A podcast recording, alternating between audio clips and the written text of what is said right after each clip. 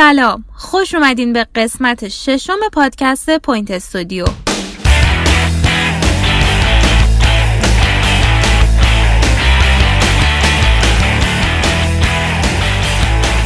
من کیانا شاترو هستم و در این قسمت سعیده الی بازیکن مطرح تیم ملی بسکتبال بانوان مهمون تلفنی ماست. فرشته سیفی ناجی اخبار هفته گذشته رو با ما در میون می‌ذاره. شهریار مقدمی یکی از عجیب ترین دیدارها در تاریخ بازی های ملی رو روایت می‌کنه و اشکان مهریار در مورد عکاسی ورزشی برامون توضیح میده. تم اول فرشته سیفیناجی خبرنگار حوزه بسکتبال درباره انتخابات پرهاشیه هیئت بسکتبال استان یزد و جلسه برگزار شده برای فصل جدید لیگ برتر توضیح میده که با هم میشنویم. بعد از حدود پنج ماه تعطیلی جا داره که سلام ویژه‌ای کنیم به NBA که اگر نبود بسکتبال تو دنیا شرایط امروز رو نداشت. هرچند ادامه لیگ NBA هم در شرایطی برمیگرده که تماشاگرها اجازه حضور در سالن رو ندارن و بازی خانگی و خارج از خونه هم معنی نداره. چیزایی که باعث می‌شد لیگ جذابیت بیشتری پیدا کنه. نظر خیلی از هوادارهای بسکتبال در ایران هم اینه که لیگ NBA بدون تماشاگر هیجان نداره. اتفاقا بازی دوستانه نشون می‌داد که حتی فضای بازی در اون سطح هم می‌تونه مثل سالن آزادی خودمون باشه. این شد که مسئولان NBA با همکاری مایکروسافت شرایطی رو ایجاد کردن که تماشاگر رو به شکل مجازی به سالن اورلاندو ببرن. طبق توضیح بعضی سایت ها در هر مسابقه 300 نفر از تماشاگرای منتخب تو خونه خودشون حین تماشای بازی به سیستم ویدئویی داخل سالن وصل میشن و به این ترتیب اون تماشاگرها حس تماشای بازی در سالن رو تجربه می‌کنن و البته تشویقشون باعث جذابیت مسابقه میشه. لیگ NBA فکر هر جنبه ای که ما فکرشون می‌کنیم یا نبوده از جمله سوت داورها رو به نحوی تغییر دادن که با شرایط کرونا هماهنگ باشه و یک کیسه مانندی رو روی سوت تعبیه کردن که قابلیت شستشو داره. یه تغییر دیگه نشونه های اعتراض اجتماعیه که در NBA و WNBA ادامه داره و بازیکنهای چند تیم NBA توافق کردن که به نشانه اعتراض در زمان پخش سرود ملی زانو بزنن. پشت پیراهن بازیکن هم که شعارهای اعتراضی نقش بسته و تو این هفته مشخص شد که هر بازیکن چه شعاری رو انتخاب کرده. این اعتراضات در لیگ WNBA که امسال با شرایط کرونا با لیگ NBA همزمان شد بیشتره به خاطر اینکه به رفتار با سیاهان تبعیض علیه زنان و خیلی مسائل دیگه گسترده تر از لیگ NBA اعتراض دارن. حرف لیگ WNBA شد که فصل جدیدشون از هفته قبل شروع شده. برخلاف لیگ آقایون که بازیکنان به راحتی اجازه پیدا کردن که به دلایل مختلف در ادامه لیگ نباشن بازیکنان بسکتبالیست زن حتی با دستور پزشکی هم اجازه نداشتن که توی مسابقات نباشن و بهشون گفتن که یا بازی می‌کنید یا پولتون رو می‌گیرید. این شد که کاری وینگ صندوقی برای کمک به این دسته از زنان بسکتبالیست ایجاد کرد و 1.5 میلیون دلار بهشون اختصاص داد که شاید در مقایسه با قراردادهای NBA زیاد نباشه. اما در بین تیم های زنان قراردادها فاصله زیادی با مردان دارن و همین مبلغ هم می‌تونه خیلی کمک کنه به اون بازیکنایی که به دلیل شرایط مختلف پزشکی و مسائل شخصی دیگه نمی‌تونستن تو این دوره از مسابقات باشن. اما بریم سراغ ایران. قرار بود جلسه شورای برنامه‌ریزی فدراسیون چهارشنبه برگزار بشه و فکر می‌کردیم که تو این جلسه به خیلی بحث‌های چند هفته قبل جواب بدن اما عملا خروجی فقط یک تاریخ برگزاری بود. سه مهر برای لیگ برتر زنان چهار مهر دسته یک مردان و 24 مهر برای لیگ برتر مردان تعیین شده که البته این به شرایط کرونا و اجازه ستاد مبارزه با کرونا بستگی داره. تو این جلسه بحثایی شد درباره اینکه لیگ متمرکز باشه یا رفت و برگشت. خیلی از مدوین اعتقاد داشتن که باید لیگ متمرکز برگزار بشه مثل کشورهای دیگه. خود فدراسیون به رفت و برگشت اصرار داره. و جزئیات این مدلی رو قرار شده که تو جلسات اصلی همون لیگ ها در موردش تصمیم گیری کنن. تو این جلسه بانوان هم در کنار آقایون قرار گرفتن و یکی از نکات مثبتش همین بود که خب خانوم ها هم اونجا یه شرایطی براشون ایجاد شد که بتونن از اون حمایت برخوردار بشن و توی تصمیم گیری های کلان حضور داشته, داشته باشن. نکته جلسه این بود که کلا نمایندهای محرم و شیمیدور دعوت شده بودن. اینو تیم های دیگه دارن میگن. سرپرست این تیم ها و بازیکنانشون محمد جمشیدی و سمد نیکای بهرامی اونجا بودن که اسم بازیکنان رو به عنوان ملی پوش مطرح کردن که نگن چرا از محرم و شیمیدورن خب ما بازم همینو میگیم. آقای سام بوشهری از آبادان هم بودن که سرپرست این تیمن و مسئول هیئت بسکتبال منطقه آزاد اربند. نمی‌دونم آقای تبا تبایی بهشون گفت که این دوتا شغل با هم تناقض داره یا نه. اما به هر حال دعوت ایشون هوشمندانه بود. برای اینکه اگر بگیم که فقط محروم و شیمی دور اومدن می‌تونم بگن که نماینده نفت هم بود. و اگر بگیم که چرا فقط یه استان یعنی مازندران جواب اینه که خب نماینده جنوبی ها هم اونجا حضور داشت. البته خود خانم کلاهی دبیر فدراسیون هم که اونجا حضور داشته نماینده استان تهران از رئیس هیئت بسکتبال تهران بنابراین استان تهران هم اونجا نماینده داشت. و آقای تبا هم که خب رئیس فدراسیونن الان مسئولیت استانها رو دارن همینقدر چابک خلاصه و مفید. آقای تبا تبایی در یک سفر استانی به اصفهان سر زدن. همون حرکت پسندیده دیدار با مسئولان باشگاه ها رو ادامه دادن و به باشگاه زوباهن سر زدن. اما تا اصفهان که رفتن به هیئت اصفهان سر نزدن و خب به هر حال اون هیئت انتظار داشت که وقتی رئیس فدراسیون به اون استان میره حضور داشته باشه توی هیئت. این سال آخر هیئت و احتمالا سال آخر دیگه خب نیازی نیست که انرژی صرف بشه. در همین زمینه استان ها اگه یادتون باشه یه حرفایی درباره دخالت در انتخابات استان ها مطرح شده بود و مسئول کمیته استان ها به همین دلیل اصلا برکنار شد. این هفته یه انتخابات پر از حرف و حدیث تو یزد بود. که من هفته قبل شنیده بودم که انقدر داستان داشته این ماجرا پای وزارت ورزش هم ماجرا باز شده. دبیر سابق هیئت یزد مصاحبه کرده تصویری و گفته که مهندسی شده بود انتخابات و چیدمان رو انجام داده بودن. چند تا مثال زدن. اینکه مربی زنی انتخاب شده که تو پنج سال گذشته هیچ فعالیتی نداشته یا دو تا بازیکنی که در چند سال گذشته فعال نبودن. شهرستان ها رو هم میگن مهندسی کردن و یکی از رؤسای هیئت ها حضور نداشت و به جاش رأی دادن. یه تخلف دیگه هم این که میگن دوازده روز قبل از اتمام دوره رئیس حکم سرپرستی زدن و گفتن که این موضوع رو از طریق مراجع قضایی دنبال می‌کنن و دنبال ابطال انتخابات هستن. فدراسیون هنوز به این صحبت ها واکنشی نشون نداده اما حرفایی که درباره چینش استان ها زده میشه خیلی بیشتر شده. نمی‌دونیم بگیم وزارت ورزش باید نظارت کنه که خب همه فرزندان وزارت ورزش الان تو فدراسیون ها از جمله فدراسیون بسکتبال هستن و وضعیت از این جهت مشخصه. خب در نهایت بریم سراغ لیگ چین و حامد حدادی که کار حامد حدادی رسما دیگه تموم شد. تیمش به پلی‌آف نرسید نانجینگ برای حامد جزو بهترین های آماری لیگ بود از نظر ریباند و block shot. هفته قبل به عنوان بهترین بازیکن هفته انتخاب شد. نه اونی که Asia Basket اعلام می‌کنه. این یه چیز رسمی بود که خبرگزاری شینهوا به نقل از لیگ چین اعلام کرد. با وجود اینکه کار حامد دیگه تموم شده خودش گفته که به دلیل لغو پروازها مجبوره که فعلا توی چین بمونه. چینی ها اون تایید حضور تماشاگرا رو گرفتن. هر کی بخواد بیاد بازی رو تماشا کنه باید 48 ساعت قبل بره تست بده. الان از اینجا به بعد پلیافشون قرار برگزار بشه و شرایطشون اینطوریه که چهار تیم اول استراحت می‌کنن. دوازده تیم کلا رسیدن به پلیاف اون هشت تیم باقی مونده. باید با همدیگه تک مسابقه انجام بدن و تیمای برتر برن مرحله بعد.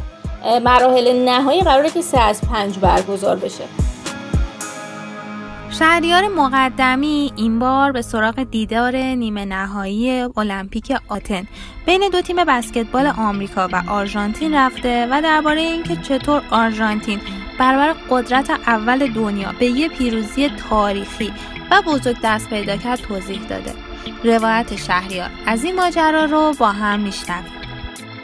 سلام. با یه قسمت دیگه از پوینت استودیو و یه بخش مرور خاطرات بسکتبالی دیگه با من یعنی شهریار مقدمی همراه بشید تو این بخش می‌خوایم به یکی از عجیبترین بازی ها در تاریخ مسابقات ملی اشاره کنیم. بازی که در نیمه نهایی المپیک 2004 آتن بین آمریکا و آرژانتین برگزار شد. تورنمنت المپیک تابستونی 2004 با حضور 12 تیم از 15 تا 28 آگوست در آتن یونان برگزار می‌شد و تیم‌های آرژانتین، چین، ایتالیا، نیوزیلند، اسپانیا و سربستان و مونتنگرو به صورت مشترک و در گروه B تیم‌های آنگولا، استرالیا، یونان، لیتوانی، پورتوریکو و آمریکا در گروه بی حضور داشتند. تو مرحله یک چهارم نهایی با توجه به جایگاه آمریکا جدول به شکل عجیبی به هم خورد و اسپانیا تو این مرحله بعد به مصاف آمریکا می‌رفت و به شکلی یه جورایی میشه گفت فینال زود هنگام المپیک بود. اما آمریکا به این سادگی ها نمی‌خواست از مسابقات کنار بره و قدرت همیشگی خودش به حریف اروپاییش نشون داد و این تیم با 8 امتیاز اختلاف شکست داد تا به نیمه نهایی برسه. در سمت مقابل آرژانتین توی بازی سخت با پنج امتیاز یونان رو مغلوب کرد و حریف آمریکا تو نیمه نهایی شد.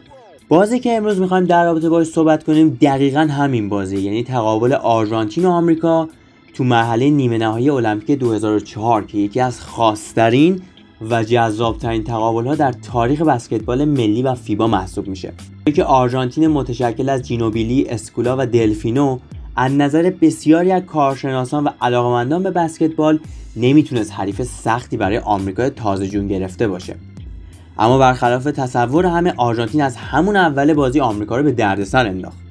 اونا کوارتر اول و دوم و سوم رو بردن و فقط کوارتر چهارم و اونم با امتیاز اندکی به آمریکا باختن تا در نهایت 89 81 از صد آمریکای قدرتمند عبور کنند تو این بازی جینوبیلی یکی از بهترین بازی عمرش رو به نمایش گذاشت و 29 امتیاز برای کشورش کسب کرد.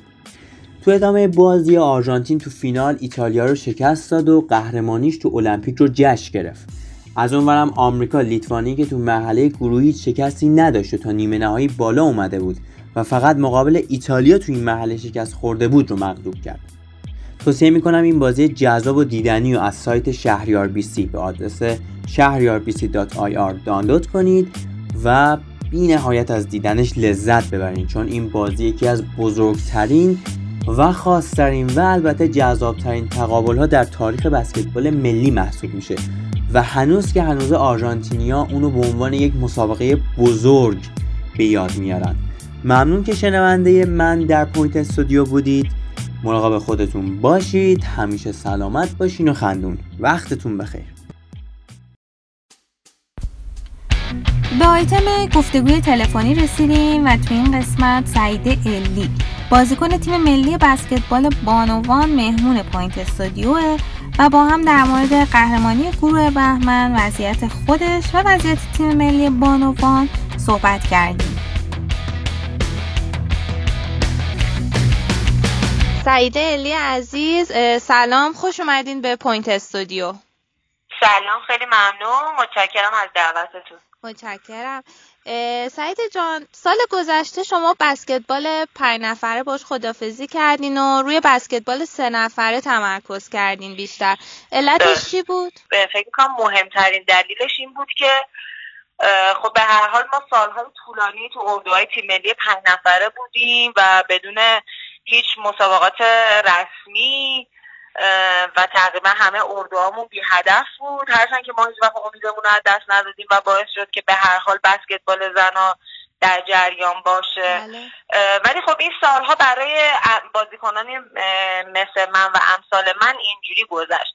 به همین دلیل از اونجایی که بعد از مدت طولانی احساس بسکتبال پنج نفره خورد و خب در اون زمان من کاپیتان تیم ملی بسکتبال پنج نفره بودم و ترجیح دادم که الان که این استارت داره زده میشه با یه سری بازیکنهای خیلی جوانتر باشه. منم خب تیم ملی سه نفره رو انتخاب کردم یعنی بسکتبال سه نفره رو انتخاب کردم به خاطر اینکه خب برای من خیلی هیجان داره خیلی بازی تکنیکی و انفرادیه و خب فکر کنم بازیکنایی که تکنیک بالایی داشته باشن و دوست داشته باشن این مدل بسکتبال بازی کردن خب خیلی براشون جذابه و اینکه سرعت بازی خیلی زیاده که تقریبا میشه گفت به حالا اون فاکتورایی که تو بدن من وجود داره خیلی می‌خورد. برای همین خب من خیلی علاقه من شدم و دوست داشتم که بسکتبال سه نفره رو تو اون دوباره دوست داشتم بسکتبال سه نفره بازی کنم. الانم راضی هستی از انتخابی که کردی؟ آره صد درصد صد درصد. چون اصلا انتخابم انتخاب مقطعی یا کوتاهی نبود و خب یک سال بهش فکر کردم. از روزی که از جام جهانی فیلیپین برگشتیم تا سال بعدش که من این تصمیمم رو نهایی کنم تقریبا روزی نبود که بهش فکر نکنم. تمام آیتمایی که برام وجود داشت و همه رو نوشته, نوشته بودم چیده بودم و خیلی با فکر رو با منطقم این تصمیم گرفتم و خب فکر کنم تا آخر عمرم هم از این تصمیم گرفتم خوشحال باشم. چون نه تنها آزارم نداد بلکه همیشه که بهش فکر می‌کنم باعث خوب شدن حالم میشه. خب خدا رو شکر. سعید جان ما یه روند خوب و رو به رشدی توی بخش بانوان و مثلا بسکتبال سه نفره داشتیم. اما خب کرونا اومد و یه توقف ایجاد کرد در واقع یه جوری مثل ترمز شد. نظرت چیه در این مورد؟ خب دقیقا همینجوریه ولی من فکر می‌کنم بعد به این فکر کنیم که خب کل دنیا این توقف براش به وجود اومده. پس ما از دنیا عقب نمیمونیم. و با یه سری برنامه ریزی ها فکر می‌کنم بتونیم این عقب موندگی رو جبران کنیم چون ببینیم مطمئن باشین الان بعد از اتفاقای کرونا که حالا معلوم هم نیست که قرار تموم شه همه کشورها شروع می‌کنن به دوباره ساختن دوباره شروع کردن. تورنمنت های خیلی زیاد تورنمنت های رسمی غیر رسمی. مطمئن باشین نمی‌ذارن که این عقب موندگی توشون رخ نکنه و بمونه. ولی مشکل ما اینه که ما هم آیا به اندازه اونا به این فکر هستیم که این عقب موندگی رو بعد از کرونا جبران کنیم یا نه. ما همون روند همیشگیمون رو داریم. همون یکی دوتا مسابقات بین المللی همیشگیمون رو داریم فقط. اگه قرار باشه اینجوری باشه خب قطعا مطمئن باشین همه زحمت نقش براب میشه. و دیگه اون واقعا روند رو به رشدی که بسکتبال سه نفره داشته من فکر می‌کنم با این اتفاق خب خیلی کمتر میشه نسبت به بقیه دنیا. ما سال دیگه المپیک رو پیش رو داریم. خب ما یه مسابقاتی هم برگزار شد که یه ranking با از طریق ranking می‌تونستن انتخاب بشن برای المپیک. ما متاسفانه به اون دست پیدا نکردیم. فکر می‌کنی که چقدر شانس داریم که توی مسابقاتی که پیش رو داریم انتخابی المپیک جواز حضور توی رقابت‌هاش تو بخش سه به سه رو به دست بیاریم؟ اصلا شرکت می‌کنیم؟ چه جوریه برنامه بالا شرکت کردن نکردنش که واقعا نمی‌دونم. اینم ادامه همون صحبتمه که باید چیکار کنیم که بسکتبال سه نفرمون این رشدی که داشته عقب نمونه. واقعا اصلا این برنامه وجود داره که شرکت کنیم. وجود نداره.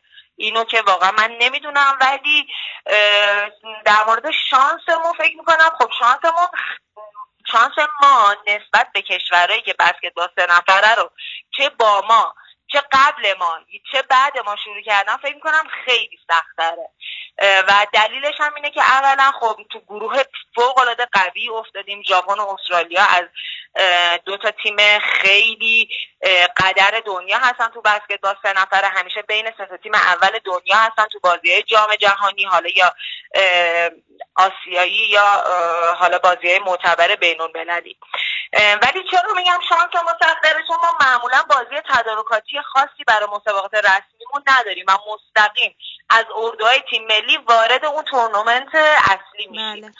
و خب این باعث میشه که بازی اول و دوممون رو تقریبا از دست بدیم چون به هر حال تو اون جوی که هستیم رو اون کورتی که فرق داره خب می‌تونم بگم ماها یا سالهاست مثلا مسابقه ندادیم و یکی دو روز طول می‌کشه که چون قبلش هیچ بازی رسمی معمولا وجود نداره که ما بازی تدارکاتی وجود نداره که ما بخوایم به این آمادگی فیزیکی و ذهنی تو کورت اصلی برسیم بله. به خاطر همین معمولا همیشه روزای اول دوم تورنمنتمون رو که از دست میدیم این که هیچی بقیه روزا هم حالا شانس اون بخوره. اون تیمی که به ما نزدیکتر باشه شاید یه شانسی وجود داشته باشه. ولی اگه تیمی باشه که خب از نظر لول فنی از ما بالاتر باشه که خب قطعا دیگه هیچ شانسی وجود نداره برای اینکه بخوایم برد بیایم بیرون از زمین و مسابقه. به هر حال بازیکن‌ها هیچ وقت امیدشون از دست نمیدن. هیچ وقت بازنده نمیدن. مخصوصا بازیکنهای تیم ملی یک کشور. مطمئن باشین از نظر لول اعتماد به نفس و حالا روحیه و اینا در حدی هستن که بتونن خودشونو با شرایط وفق بدن و همیشه این امید رو داشته باشن. ولی در واقع تو واقعیت من فکر می‌کنم خیلی سخت باشه که اینجوری انتظار شانس یا انتظار برد از تیم بسکتبال سه نفرمون داشته باشیم با این شرایط. درسته حرفت بیایم توی لیگ برتر. خب چند سال با گروه بهمن بودی؟ خیلی تلاش کردی. من پارسال خودم یادمه که خیلی ناراحت بودی از اینکه قهرمان نشدین. امسال قهرمانی به دست آوردین ولی خب با یه شرایطی که بازی نهایی انجام نشد و تا همین چند روز پیشم فدراسیون اعلام رسمی نکرده بود که حالا جدیدا گفتن که می‌خوان مراسم اهدا داشته باشن. چه احساسی به این قهرمانی داری؟ خب من امسال سومین سالی بود که تو گروه بهمن بودم. سال اول نایب قهرمان شدیم. سال دوم با یه بدشانسی که حالا به هر حال چون گذشته اصلا نمی‌خوام راجبش حرف بزنم ما بازی فینال رو از دست دادیم. بله. و امسال هم خدا رو شکر خدا رو شکر قدرتمندانه قهرمان شدیم. درسته که بازی نهایی برگزار نشد. ولی ما تنها تیمی بودیم که از 15 تا بازی 15 تا برد داشتیم. حتی با تیم فینالیستمون که دو تا سه تا باخت داشت تو حالا بازی گروهی و بازی فینال مستقیمی هم که برگزار شد به هر حال تو زمین خودش باز به ما باخت. و فکر می‌کنم این خودش قدرت تیم بهمن رو نشون می‌داد. و جدا از اون ما تنها تیمی بودیم که امسال تونستیم برای اولین بار تو مسابقات غرب آسیا قبل از شروع لیگ بله. امسال. تونستیم نایب قهرمان غرب آسیا باشیم که فکر می‌کنم تا حالا هیچ تیمی تو بسکتبال بانوان نتونسته. چه رده باشگاهی چه تیم ملی. یه همچین عنوانی رو به دست بیاره. پس این خودش نشون از تجربه و آمادگی تیم بهمن میرسونه که خودش نشون میده که پس قهرمانی ما واقعا حقمون بود و خیلی به ما قهرمان این لیگ شدیم. و حسم که خب به هر حال قهرمانی همیشه خوشایند و کیف داره دیگه. هیچ وقت تا حالا نشده که آدم قهرمان بشه و هیچ حسی نشده. من همیشه حتی الان به اندازه ده سال یا 15 سال پیشم که قهرمان می‌شدم یا حالا قبلتره به همون اندازه خوشحال شدم بیشتر خوشحال میشم. یعنی هر قهرمانی واقعا حس خاص خودشو داره. امسال خیلی استقبال زیادی برای لیگ برتر بانوان نشده. فکر می‌کنی علتش چیه؟ برای فصل جدید. آره. خب من فکر می‌کنم دلیل اصلیش کرونا است به خاطر اینکه هیچکی تکلیفشون نمی‌دونه. درسته. اه، اولا خیلی از اسپانسرهای می- اصلا نمی‌دونن که شرایط اقتصادیشون قراره چجوری بشه کی قراره از شر این قضیه خلاص بشن. خیلی از حالا باشگاه هایی که دولتی یا فعلا اعلام آمادگی نکردن شاید خب به هر حال بسکتبال ورزش پرخطر شناخته شده تو زمان کرونا. شاید فکر کنن که یه ذره بی برنامگی ممکنه ایجاد شه. منتظرن یه مقداری این زمانه بره جلوتر تا ببینن چه اتفاقی میفته من فکر تنها دلیلش اینه چون تو تمام این همه سالا با تمام مشکلات اقتصادی و بالا پایین همه چیز همیشه بسکتبال بانوان به هر حال 7 ده تا تیم ثابت سوپرلیگش رو داشته. بله. و این اولین باره دیگه که این اتفاق افتاده و من فکر می‌کنم تنها دلیلش همین وجود کرونا و بلا تکلیفی شرایط برای تصمیم گیری. خب سعید ام بی ای داره شروع میشه. طرف نگاه می‌کنی طرفدار تیم خاصی هستی؟ آره من NBA رو نگاه می‌کنم. طرفدار کدوم تیم هستی؟ والا تیم خاصی که بگم همیشه دوست دارم این تیم برنده بشه نه ولی لیکرز خب خیلی دوست دارم. ولی الان مثلا در حال حاضر بازیکنی که تو NBA خیلی دوست دارم و دنبال می‌کنم لوکا دونچیچه که خب تو لیکرز بازی نمی‌کنه و جیمز هاردنه. خب این دوتا رو خیلی دوست دارم. تقریبا همه بازیهاشون رو می‌بینم. حالا اونایی که در دسترسم هست و اینا.